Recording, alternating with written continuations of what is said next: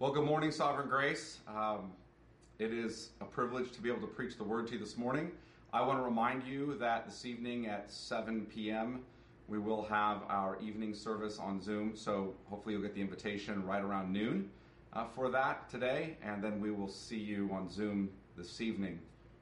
If you will, turn with me in your Bibles to Hebrews chapter 8. Hebrews chapter 8, I'm just going to begin reading at verse 6. I'm going to read verses 6 through 13. Turn with me to Hebrews chapter 8, starting in verse 6, and we'll read verses 6 through 13. Hebrews 8, verse 6. But as it is, Christ has obtained a ministry that is as much more excellent than the old, as the covenant he mediates is better, since it is enacted on better promises. For if that first covenant had been faultless, there would have been no occasion to look for a second. For he finds fault with them when he says, Behold, the days are coming, declares the Lord, when I will establish a new covenant with the house of Israel and with the house of Judah. Not like the covenant I made with their fathers on the day when I took them by the hand to bring them out of the land of Egypt. For they did not continue in my covenant. And so I showed no concern for them, declares the Lord. For this is the covenant that I will make with the house of Israel after those days, declares the Lord. I will put my law into their minds and write them laws sorry, I will put my laws into their minds and write them on their hearts. And I will be their God, and they shall be my people. And they shall not teach each one his neighbor and each one his brother, saying, Know the Lord. For they shall all know me, from the least of them to the greatest. For I will be merciful toward their iniquities, and I will remember their sins no more. And speaking of a new covenant, he makes the first one obsolete, and what is becoming obsolete and growing old is ready to vanish away. Let me pray. Father, we ask that we would receive this word as what it is the word of the Lord, spoken to his church, superintended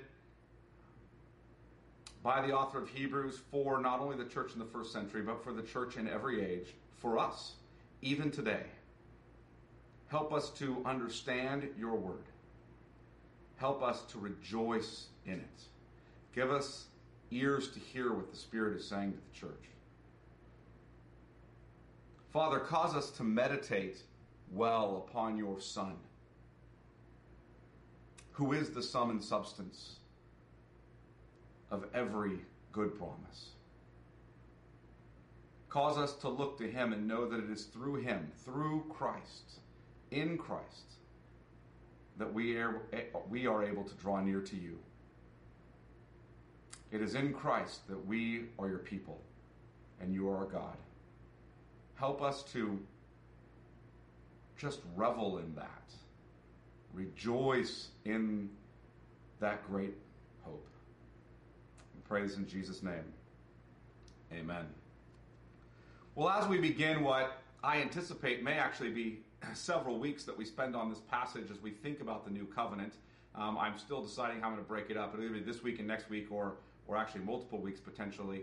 Um, as we look at the new covenant together and walk through this passage together, I, I want to start um, with a basic question. Really, I want to ask you a question that might seem like a bit of a surprise, but but a question that we need to ask as we come to this passage. And here's the question. Let me ask you a question really about your Bible. What is this book all about? That's the question I want to ask. What are we being told here? Really, what is the um, sum and substance of what God is doing in this story? If I asked you that, what would you say? Why did God create you? Let's start there. Why did God create you? To what end? For what purpose did God create you? Let's start there. Look at Genesis chapter 1. Genesis chapter 1. and look at the creation of man. You all know that God created all things, Genesis 1 1, um, that He ordered them um, and laid them out, that creation out to us in six days. Um, really, seven when we get to at the completion of the creation, but six days of creating. And when we look at verse 26 in the creation of man, the sixth day, we read this Then God said, Let us make man in our image, after our likeness, and let them have dominion over the fish of the sea, and over the birds of the heavens, and over the livestock, and over all the earth, and over every creeping thing that creeps on the earth. So God created man in his own image. In the image of God, he created him. Male and female, he created them. And what's the first thing God does after he creates these image bearers? Image bearers are those who reflect um, the, the one whose image they bear. They reflect God. So, like a mirror reflects your image, so we as image bearers, as human beings, are reflecting who God is.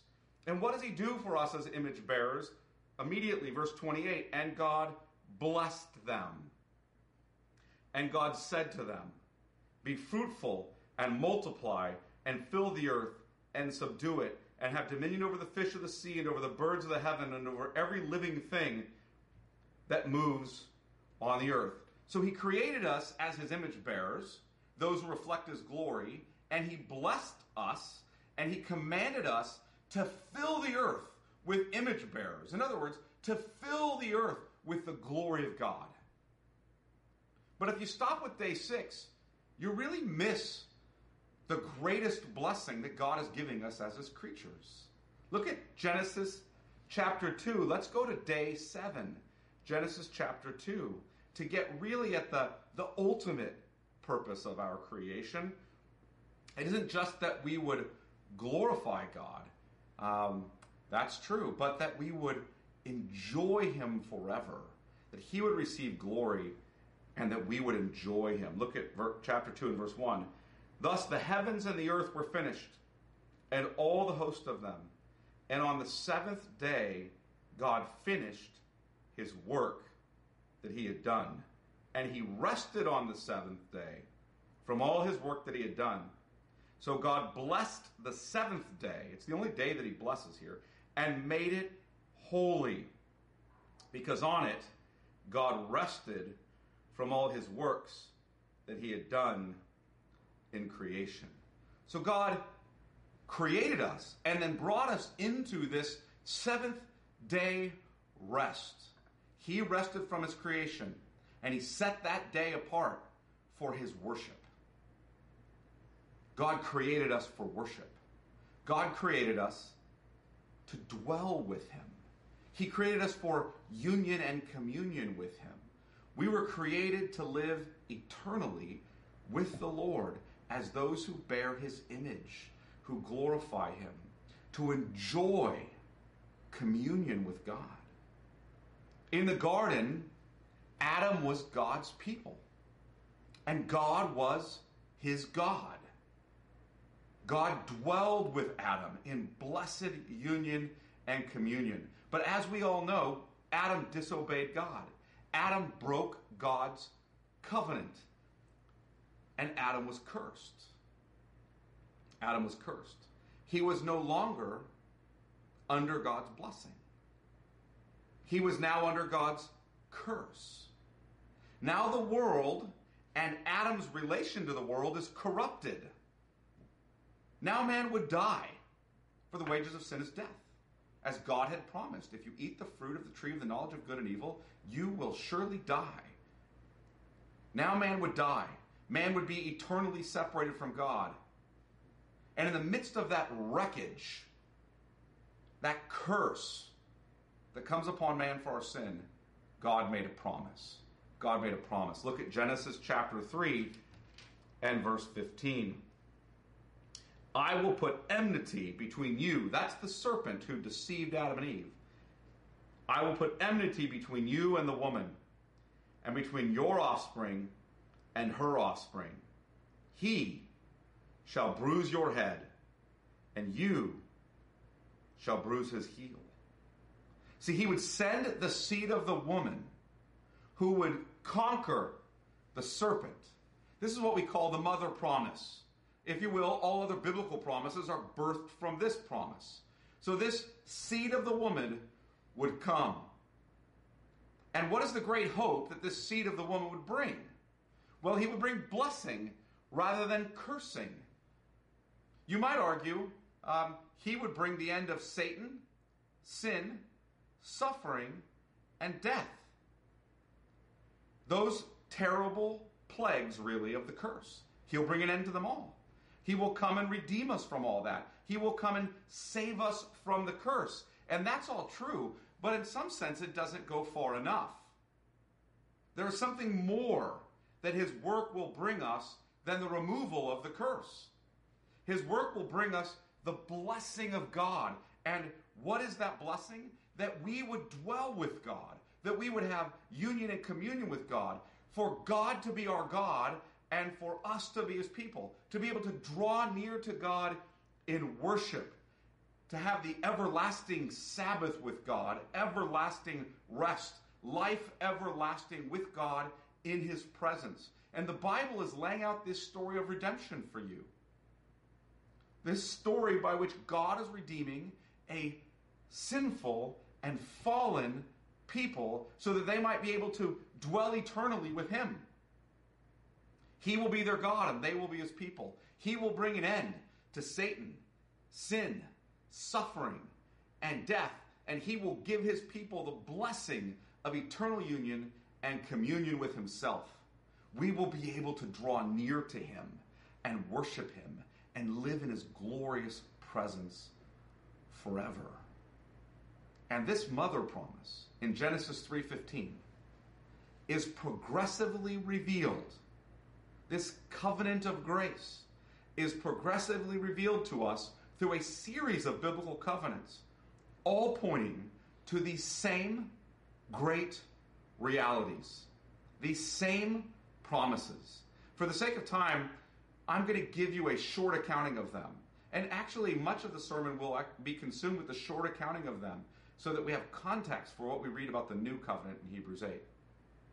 Here's what I want you to grasp God made a covenant of grace with Adam. He had made a covenant of works with Adam. Do this and you will live. Do this and you will die. Adam ate from the fruit of the tree of the knowledge of good and evil, and so was cursed. Now he makes a covenant of grace with Adam, that he will redeem his people in the coming seed of the woman, so that they would be his people and he would be their God once again, so that we might dwell with God and him with us forever. This covenant of grace that is made with Adam is given its form in the covenant with Abraham. Look at Genesis chapter 12. Genesis chapter 12. When we come to Genesis chapter 12, understand that Genesis chapter 12, this is going to sound sort of obvious, but I'm going to say it. Genesis chapter 12 follows Genesis 1 through 11. The reason I point that out is Genesis 1 through 11 is talking about this cosmic fall. God has created all things, and all things have fallen, and we're seeing that worked out in Genesis 1 through 11.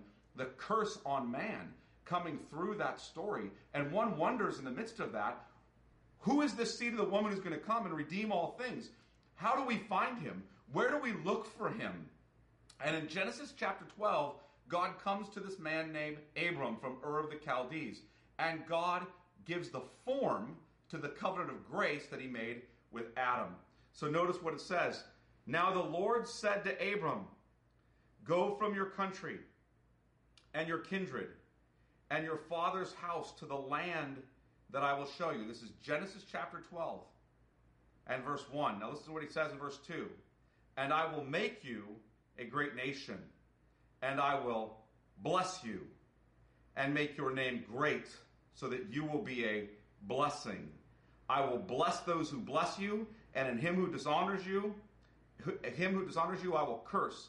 And in you, all the families of the earth, all the families of the earth shall be blessed. Now we know that God cuts this covenant with Abraham in Genesis chapter 15 in this ceremony where Abraham takes the animals and splits them, and the smoking firepot, representing a theophany of God, goes between them. And he does so, as he does that, as he cuts the covenant, he does so in a manner in which God promises that on the penalty of his own divine life, the covenant will be kept.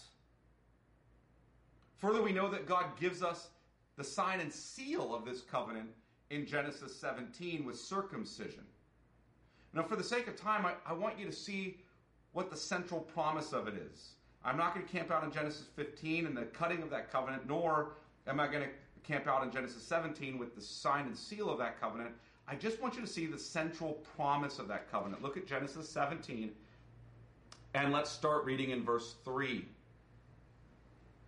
Then Abraham fell, Abram fell on his face, and God said to him, Behold, my covenant is with you, and you shall be the father of a multitude of nations. Remember, in him all the families of the earth will be blessed. You'll be the father of a multitude of nations.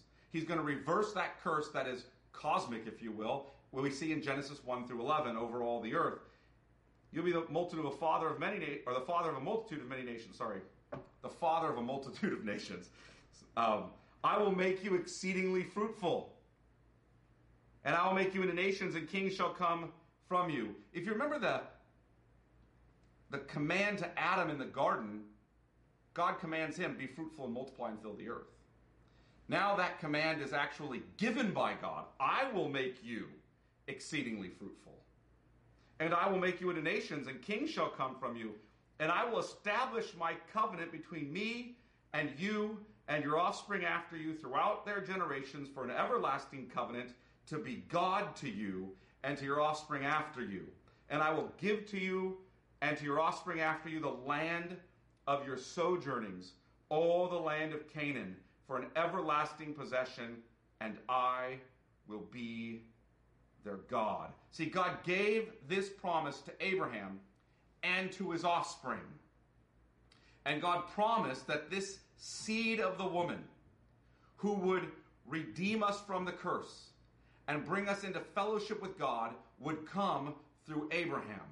He would be Abraham's offspring. And then God added an oath to this promise. He had already cut this covenant and promised it, but he adds an oath to this promise with regard to Abraham's offspring in Genesis 22, so that by two unchangeable things, in which it is impossible for God to lie, we who have fled for refuge might have strong encouragement to hold fast to the hope that is set before us. So this seed of the woman in Genesis 3:15 is also the offspring of Abraham. He is coming to save us, to redeem us. He is coming so that we might dwell with God and be his people, and he would dwell with us and be our God. Abraham's family then begins to grow, as you know. He becomes, it eventually grows into the nation of Israel. So we know the seed of the woman is coming from the woman or from humankind. We know that that seed of the woman is coming from a nation, the nation of Israel. So it's narrowed a bit. And Abraham's family grows, and the, the same promise is passed on to his son Isaac. And then it's passed to Isaac's son Jacob. From Jacob, um, who's renamed Israel, come the 12 tribes of Israel. And as we near the end of Genesis, we learn something else about the seed of the woman. Not just that he's coming from humankind, nor from Israel, but we learn, uh, or the offspring of Abraham and the offspring of the woman, if you will, but we learn something else. Look at Genesis chapter 49. Genesis chapter 49, and look at verse 1.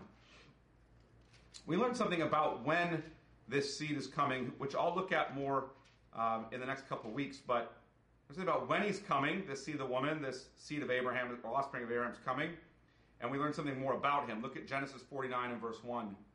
Then Jacob called his sons and said, Gather yourselves together, that I may tell you what shall happen to you in the days to come.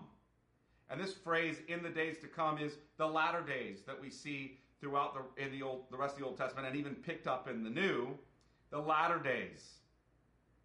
So we know something is, he's blessing them, blessing Israel with something regarding the latter days. Now look down at verse 8. Judah, that's one of Jacob's sons, one of the tribes of Israel. Judah, your brothers shall praise you. Your hand shall be on the neck of your enemies. Your father's sons shall bow down before you. Judah is a lion's cub. From the prey, my son, you have gone up. He stooped down. He crouched as a lion and as a lioness. Who dares rouse him? The scepter shall not depart from Judah, nor the ruler's staff from between his feet, until tribute comes to him, and to him shall be the obedience of the peoples. So, this seed of the woman, this offspring of Abraham, is coming in the latter days, and he is coming from the tribe of Judah, and he will be a king. Now, as we enter the Exodus, we hear the story of God's people, Israel, as they have now become a nation. And Israel, as you know, went to Egypt due to a famine, and while in Egypt, as they multiply greatly and become a nation, they are enslaved by Pharaoh. And the Lord sends Moses to deliver Israel from slavery. And when Moses was sent, he was to deliver a message to them. Look at Exodus chapter 6. Exodus chapter 6 and verse 6.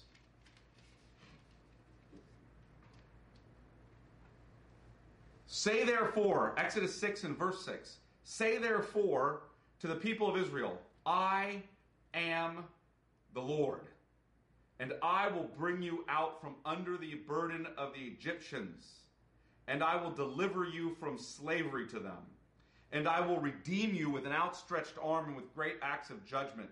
Now look at verse 7. I will take you to be my people, and I will be your God and you shall know that I am the Lord your God, who has brought you out from under the burden of the Egyptians. Now, the Lord intends to carry Israel to the promised land so they might dwell with him there. After Israel's redeemed from Egypt, God makes another covenant with Israel. He makes that covenant at Mount Sinai. We, and it's formalized in Exodus 19 through 24. That covenant we also call the Mosaic covenant or the Old covenant. It is a national, temporary, and typological covenant. In other words, it's, it's got a pointing forwardness to something greater. It's a national, temporary, and typological covenant that God makes with Israel to govern their life in the land until the seed of the woman, the offspring of Abraham, the latter days king from the tribe of Judah comes. In that Mosaic covenant, the people are given things. You probably remember the story. We won't look at them all now. But God gives the people the law. He gives them the tabernacle. He gives them the sacrificial system. He gives them the Levitical priesthood. The law is really foregrounded in the covenant. And it, it shows them clearly what God requires of those who want to draw near to Him. If you're not holy, you cannot draw near to God. And here is the standard of holiness in the law. It shows them what life looks like as those who live in the land under God's rule and blessing. God also gave him the tabernacle, and the tabernacle is where God dwells. But Israel can't enter the tabernacle. If you remember how Exodus ends, God fills the tabernacle with his holy presence, really the Holy of Holies, and even Moses can't enter because Israel's sinful. God is holy and Israel is not. The priests God gives, he gives the Levitical priesthood or the Aaronic priesthood.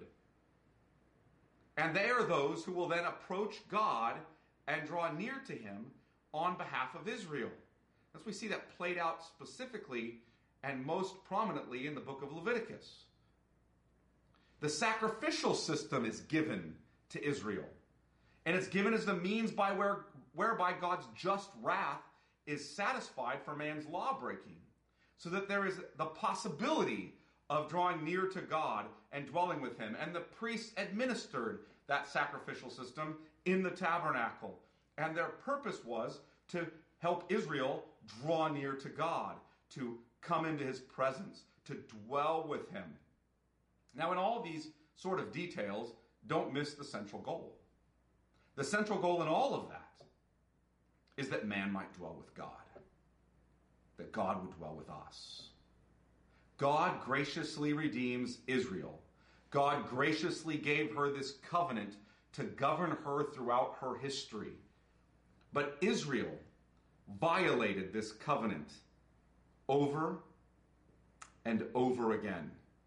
Even when God gave them a king after his own heart, King David, Israel still failed to keep the covenant. God had promised David that a greater king would come from him. We call this the Davidic covenant. In 2 Samuel chapter 7.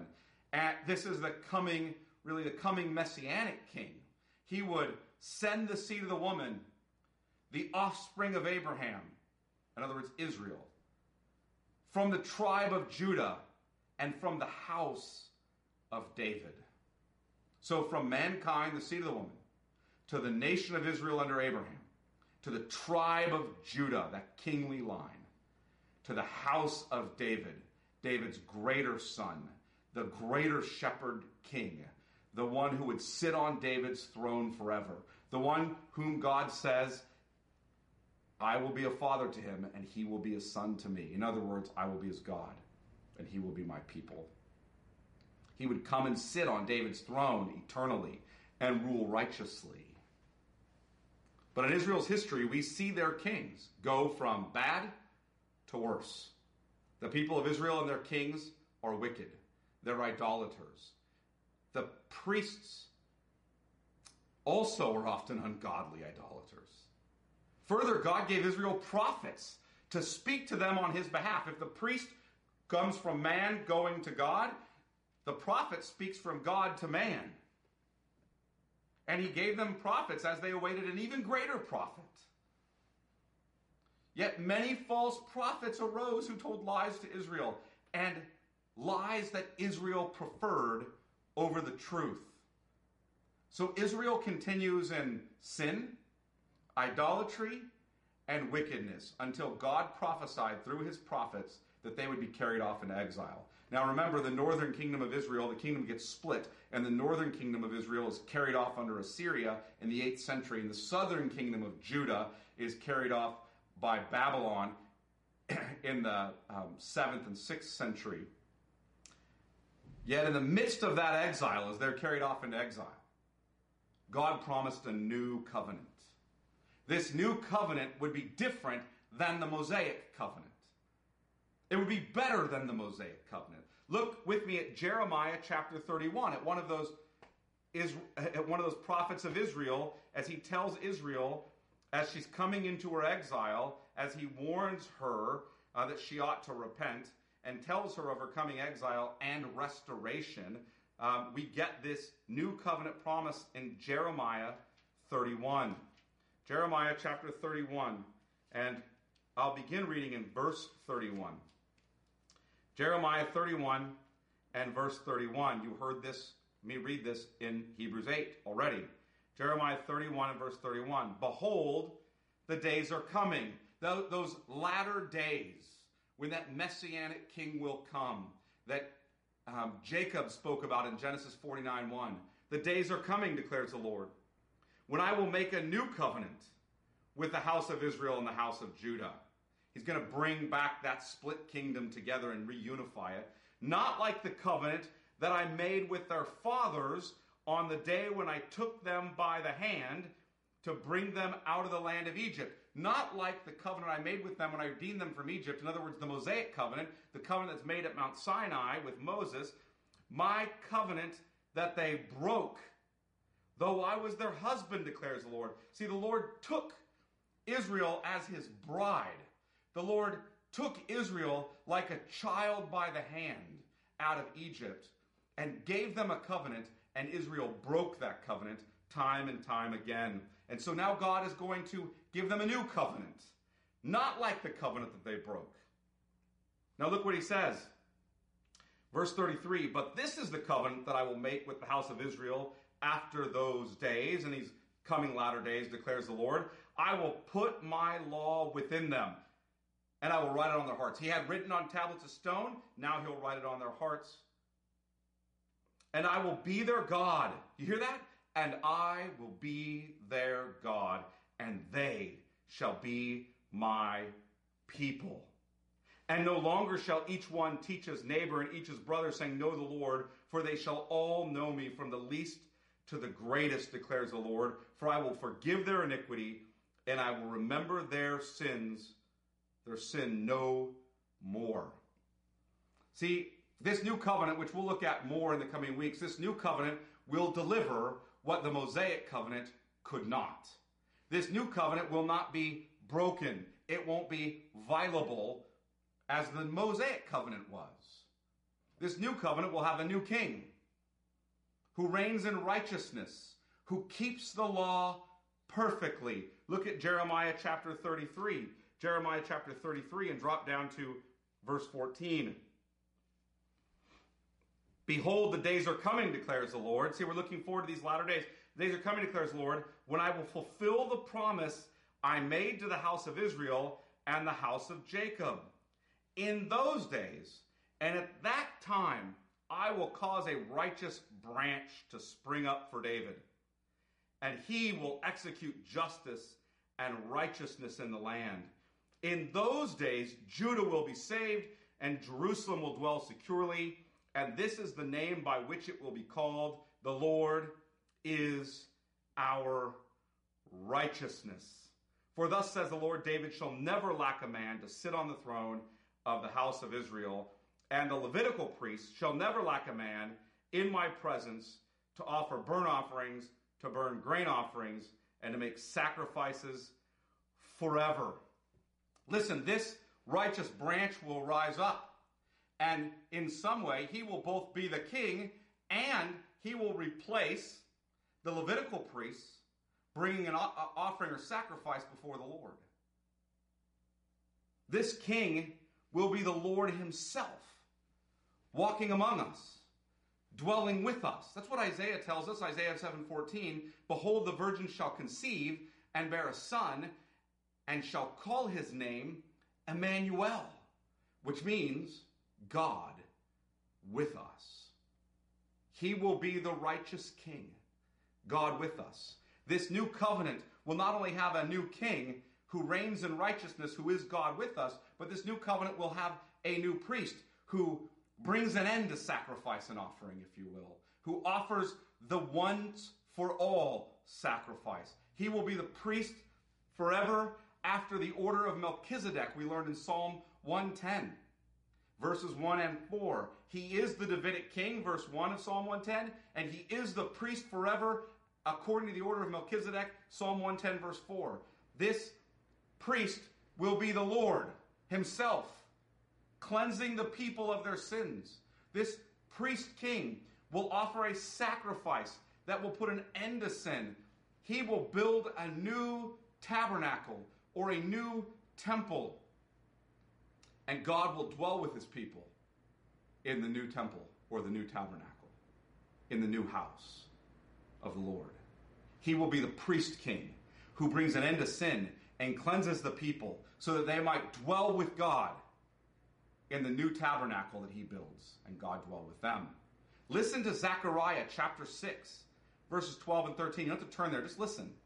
Thus says the Lord of hosts Behold, the man whose name is the branch. Remember Jeremiah 33, the branch. The branch's name is the branch. For he shall branch out from his place, and he shall build the temple of the Lord. It is he who shall build the temple of the Lord, and shall bear royal honor, and shall sit and rule on his throne. And there shall be a priest on his throne, and the counsel, notice that there shall be a priest on his throne, and the counsel of peace shall be between them both. So the latter days, new covenant that's coming, is providing a new priest king, one who can finally perfect the people of God. The new covenant is providing a priest king who can rule in true righteousness and holiness, and thus bring the people near to God. One who can offer the true sacrifice and cleanse the people of their sins, bringing forgiveness of sins. One who can build the true tabernacle. One who can redeem us so that the promises given to Abraham are ours. Namely, that God is our God and we are his people. That God dwells with us. And Christ, Jesus, is that priest king. He is the priest after the order of Melchizedek. He is the King of righteousness and peace, who is also the priest forever. See, the priests under the Mosaic covenant could not perfect the people and bring us near to God. But Jesus can. Look at Hebrews chapter 7. Hebrews chapter 7. Let's go back to our primary text um, in Hebrews. Hebrews chapter 7 and verse 11. Hebrews chapter 7 and verse 11.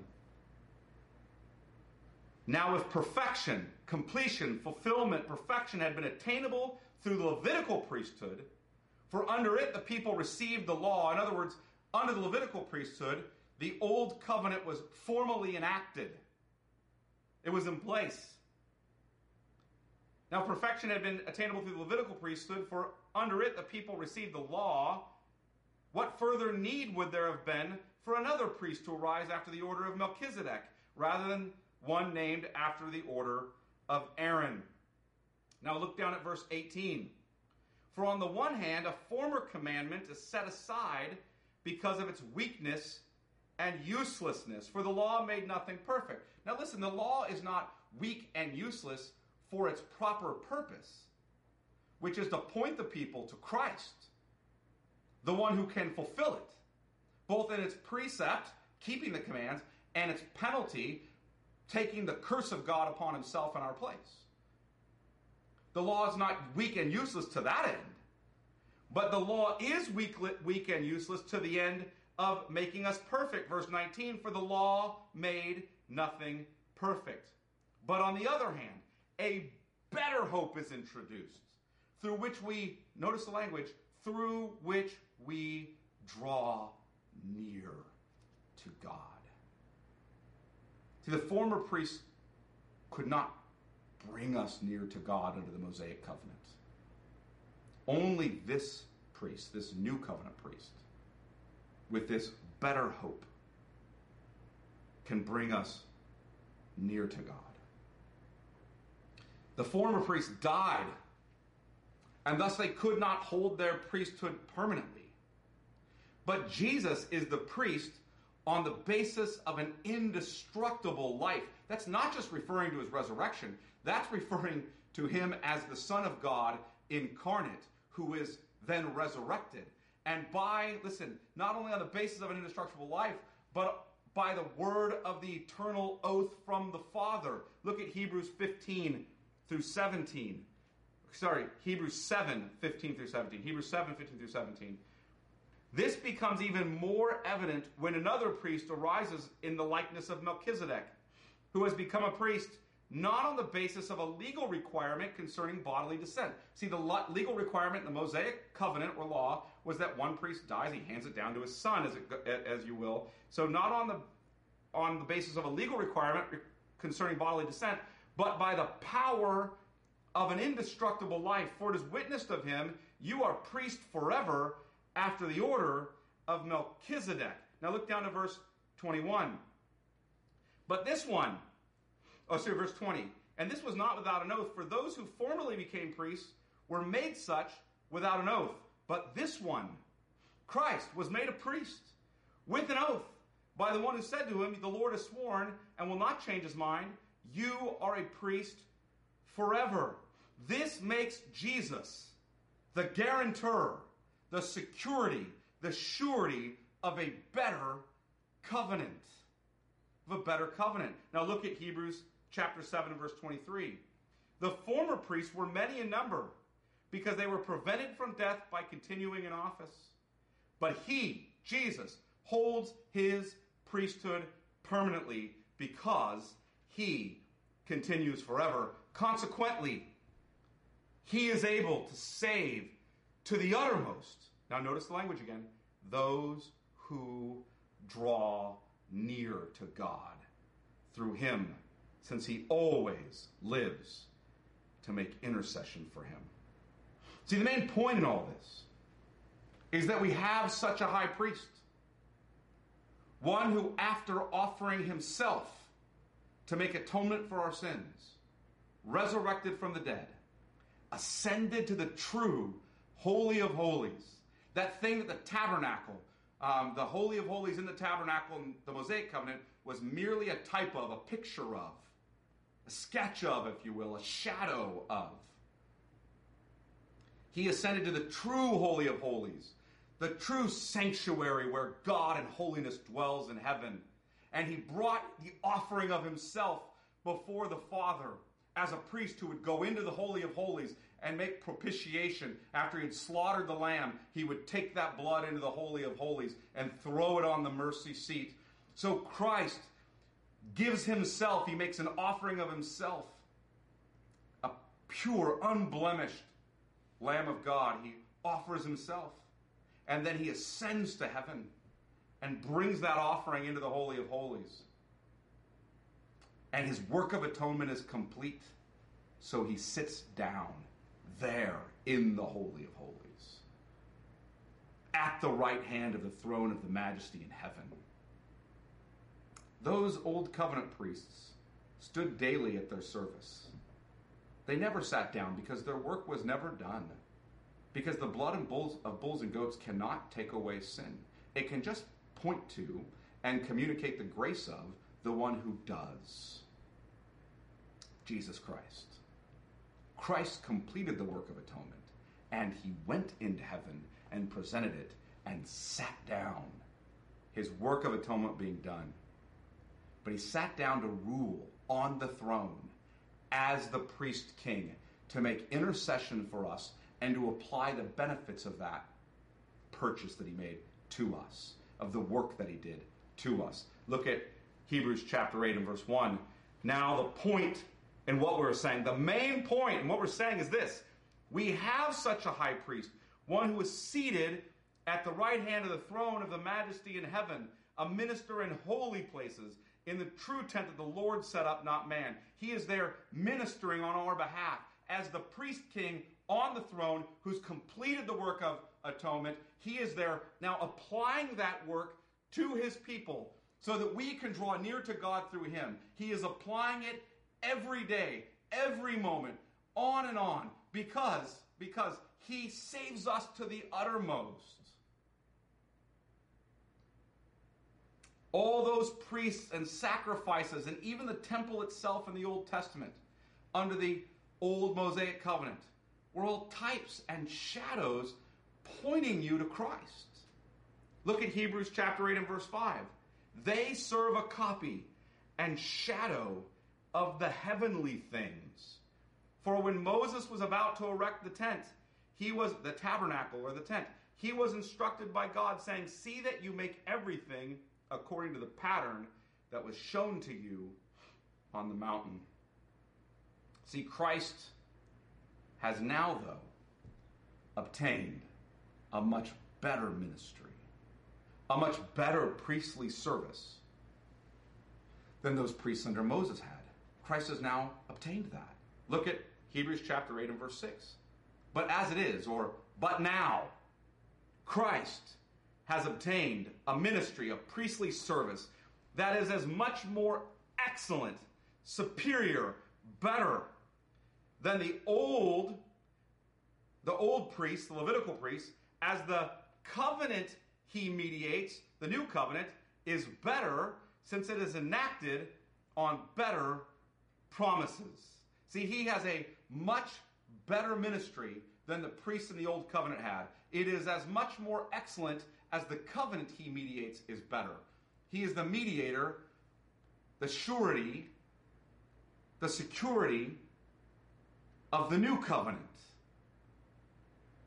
The covenant of consummation, if you will. That old covenant could never perfect the people. It was never intended to do so. Further, the people broke that old covenant, the Mosaic covenant. Look at Hebrews chapter 8, verses 7 and 8, or 7 through 9.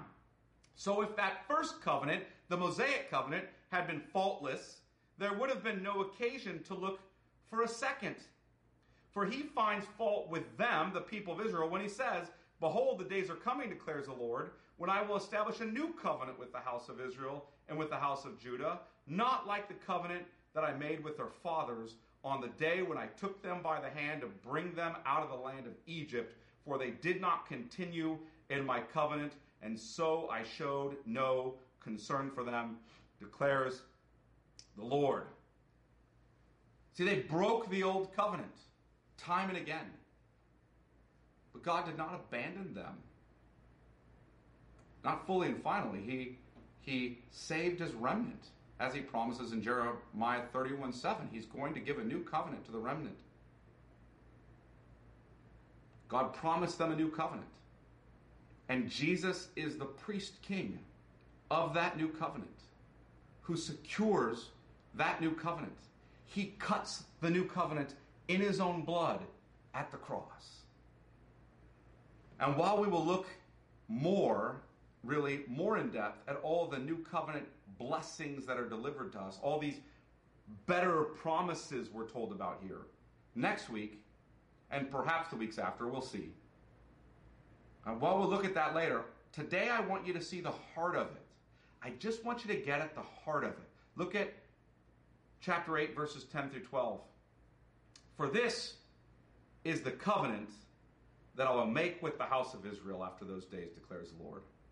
I will put my law into the, my laws into their minds and write them on their hearts, and I will be their God, and they shall be my people. And they shall not teach each one his neighbor and each one his brother, saying, Know the Lord. For they shall all know me, from the least of them to the greatest. For I will be merciful toward their iniquities, and I will remember their sins no more. You're the heart of it? Regeneration and revelation. We will know God. We will know Him. His law will be written on our hearts and in our minds. Redemption, we'll be forgiven of all of our sins and He'll remember them no more. Union and communion, God will be our God and we will be His people. See, these, these other benefits, if you will, these other promises that are better, bring us to that central promise. The sum and substance of it. Really, the sum and substance of the entire Bible story in Christ, in his person, and his work as our prophet, priest, and king, the God man, the sacrifice for our sins, the one who ever rules and reigns at the right hand. In him and his work, God is our God, and we are his people. We draw near to God through Christ. Now, I want to make three applications of this this morning and really kind of wrap up with these three applications. Here's the first one look to Jesus. Look to Jesus. Jesus says, I am the way and the truth and the life. No one comes to the Father but through me. Look to Jesus. Trust in him. The Apostle Peter tells us that there is no other name under heaven by which men must be saved than the name of Jesus Christ. You look to him. He is the promised Christ, the Messiah, the Savior, the righteous one, the priest king, the one who offers himself as a sacrifice for our sins, atoning for our sins on the cross, the one who conquers sin and Satan and suffering and death and raises from the dead, declared victorious vindicated, the one who is holy and righteous and undefiled, blameless in everything. And he ascends to the right hand of the Father, where he presents the offering of himself, and he sits down at the right hand of the majesty in heaven. And he rules and reigns from there as our priest king, ever interceding for us, applying the benefits of his work to us. Look to him. He is the only one who can save you from your sins. So you've sinned. Everyone has sinned and fallen short of the glory of God. Everyone. Without exception. Sin is a great democratizer. We have all fallen in Adam. In Adam's fall, sinned we all. We are all guilty and corrupt in Adam. We have all rebelled against God's law. And the righteous wrath of God is justly upon us all. And his Son has come and taken our place, paid the penalty for our sins at the cross. The righteous exchanged for the unrighteous, if you will. He is the righteous one. But he took our unrighteousness upon himself and credited his righteousness to us. So look to him, trust him. He alone saves. He is the one who brings you to the Father so that God is your God and you're his people. That's the first thing. Look to him. Second, application. We need to fix our eyes on heaven where Christ is. If the first application was look to Jesus if you're an unbeliever, the second application is if you're a believer, look to Jesus. Look to Jesus. We need to fix our eyes on heaven where Christ is, knowing that He is our life. It's so easy to get our eyes fixed here on earth. We wonder if God is really for us, if He's really with us as we suffer in this fallen world. We get our eyes off of Christ and we get them onto our circumstances. We see our loved ones suffering. We see our nation reeling economically and, and, and politically from a pandemic. We see our flesh defeating us in the battle with sin more often than we'd like to admit. We see families being ripped apart. We see disease spreading. We watch loved ones die, even watching our Christian friends sometimes take their own lives in an act of selfish desperation. And we rightly cry out, How long, O Lord? How long? That's a godly prayer. How long? However, where we go off track in that godly prayer is when we begin to believe that if these horrific circumstances change in the manner that I want them to, then I will know God is for me. See, sovereign grace, that's setting our eyes on earthly things. God is for me, God is with me if He changes my circumstances from bad circumstances I don't want to good circumstances I do want. Our great hope, though, sovereign grace, is not that this present suffering will end. It will not end this side of Christ's return. Our great hope is that the sufferings of this present time are not worth comparing to the glory that is to be revealed to us. Our great hope is that in Christ, God is our God, and we are his people, and we will dwell with him forever in glory. And that leads to my third application. The third application. We need to trust that Christ will return and consummate all these promises fully and finally, and that is our blessed hope. That is our blessed hope. We are those waiting for our blessed hope. The appearing of the glory of our great God and Savior, Jesus Christ. We are eagerly awaiting Christ's second coming. And what will this second coming bring? Let me end with this. Look with me at Revelation chapter 21 and verse 1. We'll read this and end here today. Revelation chapter 21 and verse 1. Then I saw a new heaven and a new earth. For the first heaven and the first earth had passed away, and the sea was no more. And I saw the holy city, New Jerusalem, coming down out of heaven from God, prepared as a bride adorned for her husband. And I heard a loud voice from the throne saying, Behold, now hear it, behold, the dwelling place of God is with man. He will dwell with them, and they will be his people, and God himself will be with them as their God. He will wipe away every tear from their eyes, and death shall be no more. Neither shall there be mourning, nor crying, nor pain anymore, for the former things have passed away. To which we say, Come, Lord Jesus. Come soon. Amen. Let me pray. Father, we ask you to apply this word to our own hearts and minds so that we, as your people, would look to Christ. That we would see that in Christ, you are God and we are your people. In his person and work, that is all fulfilled. May we see that that is the sum and substance of this great redemptive story. Being played out across the pages of the Bible, may we look to him. For those who do not believe, who might be watching this, Father, we pray they would turn to Christ and be saved. They would look to him. For those of us who do know your Son, we pray. We ask that you would help us to fix our eyes on Christ, who is in heaven, who is above, who is our life, that we would long for him and look to him, that we would know that all of our blessings and benefits are caught up in him, that we would trust him.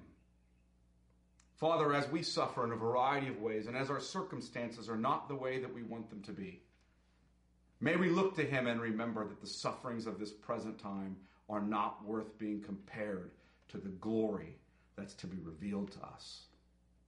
May we long for our Savior, our great God, our Lord Jesus Christ, looking forward to his second coming, when he will make all things new, when we will hear declared in the new heavens and the new earth, across the boundaries of that great new creation, behold, the dwelling place of God is with man.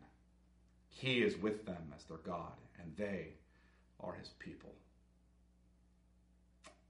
May we look forward to that day when he will wipe away every tear, bring an end to all suffering and sin and death. And we will be ushered into glory forevermore. We pray this in Jesus' name. Amen.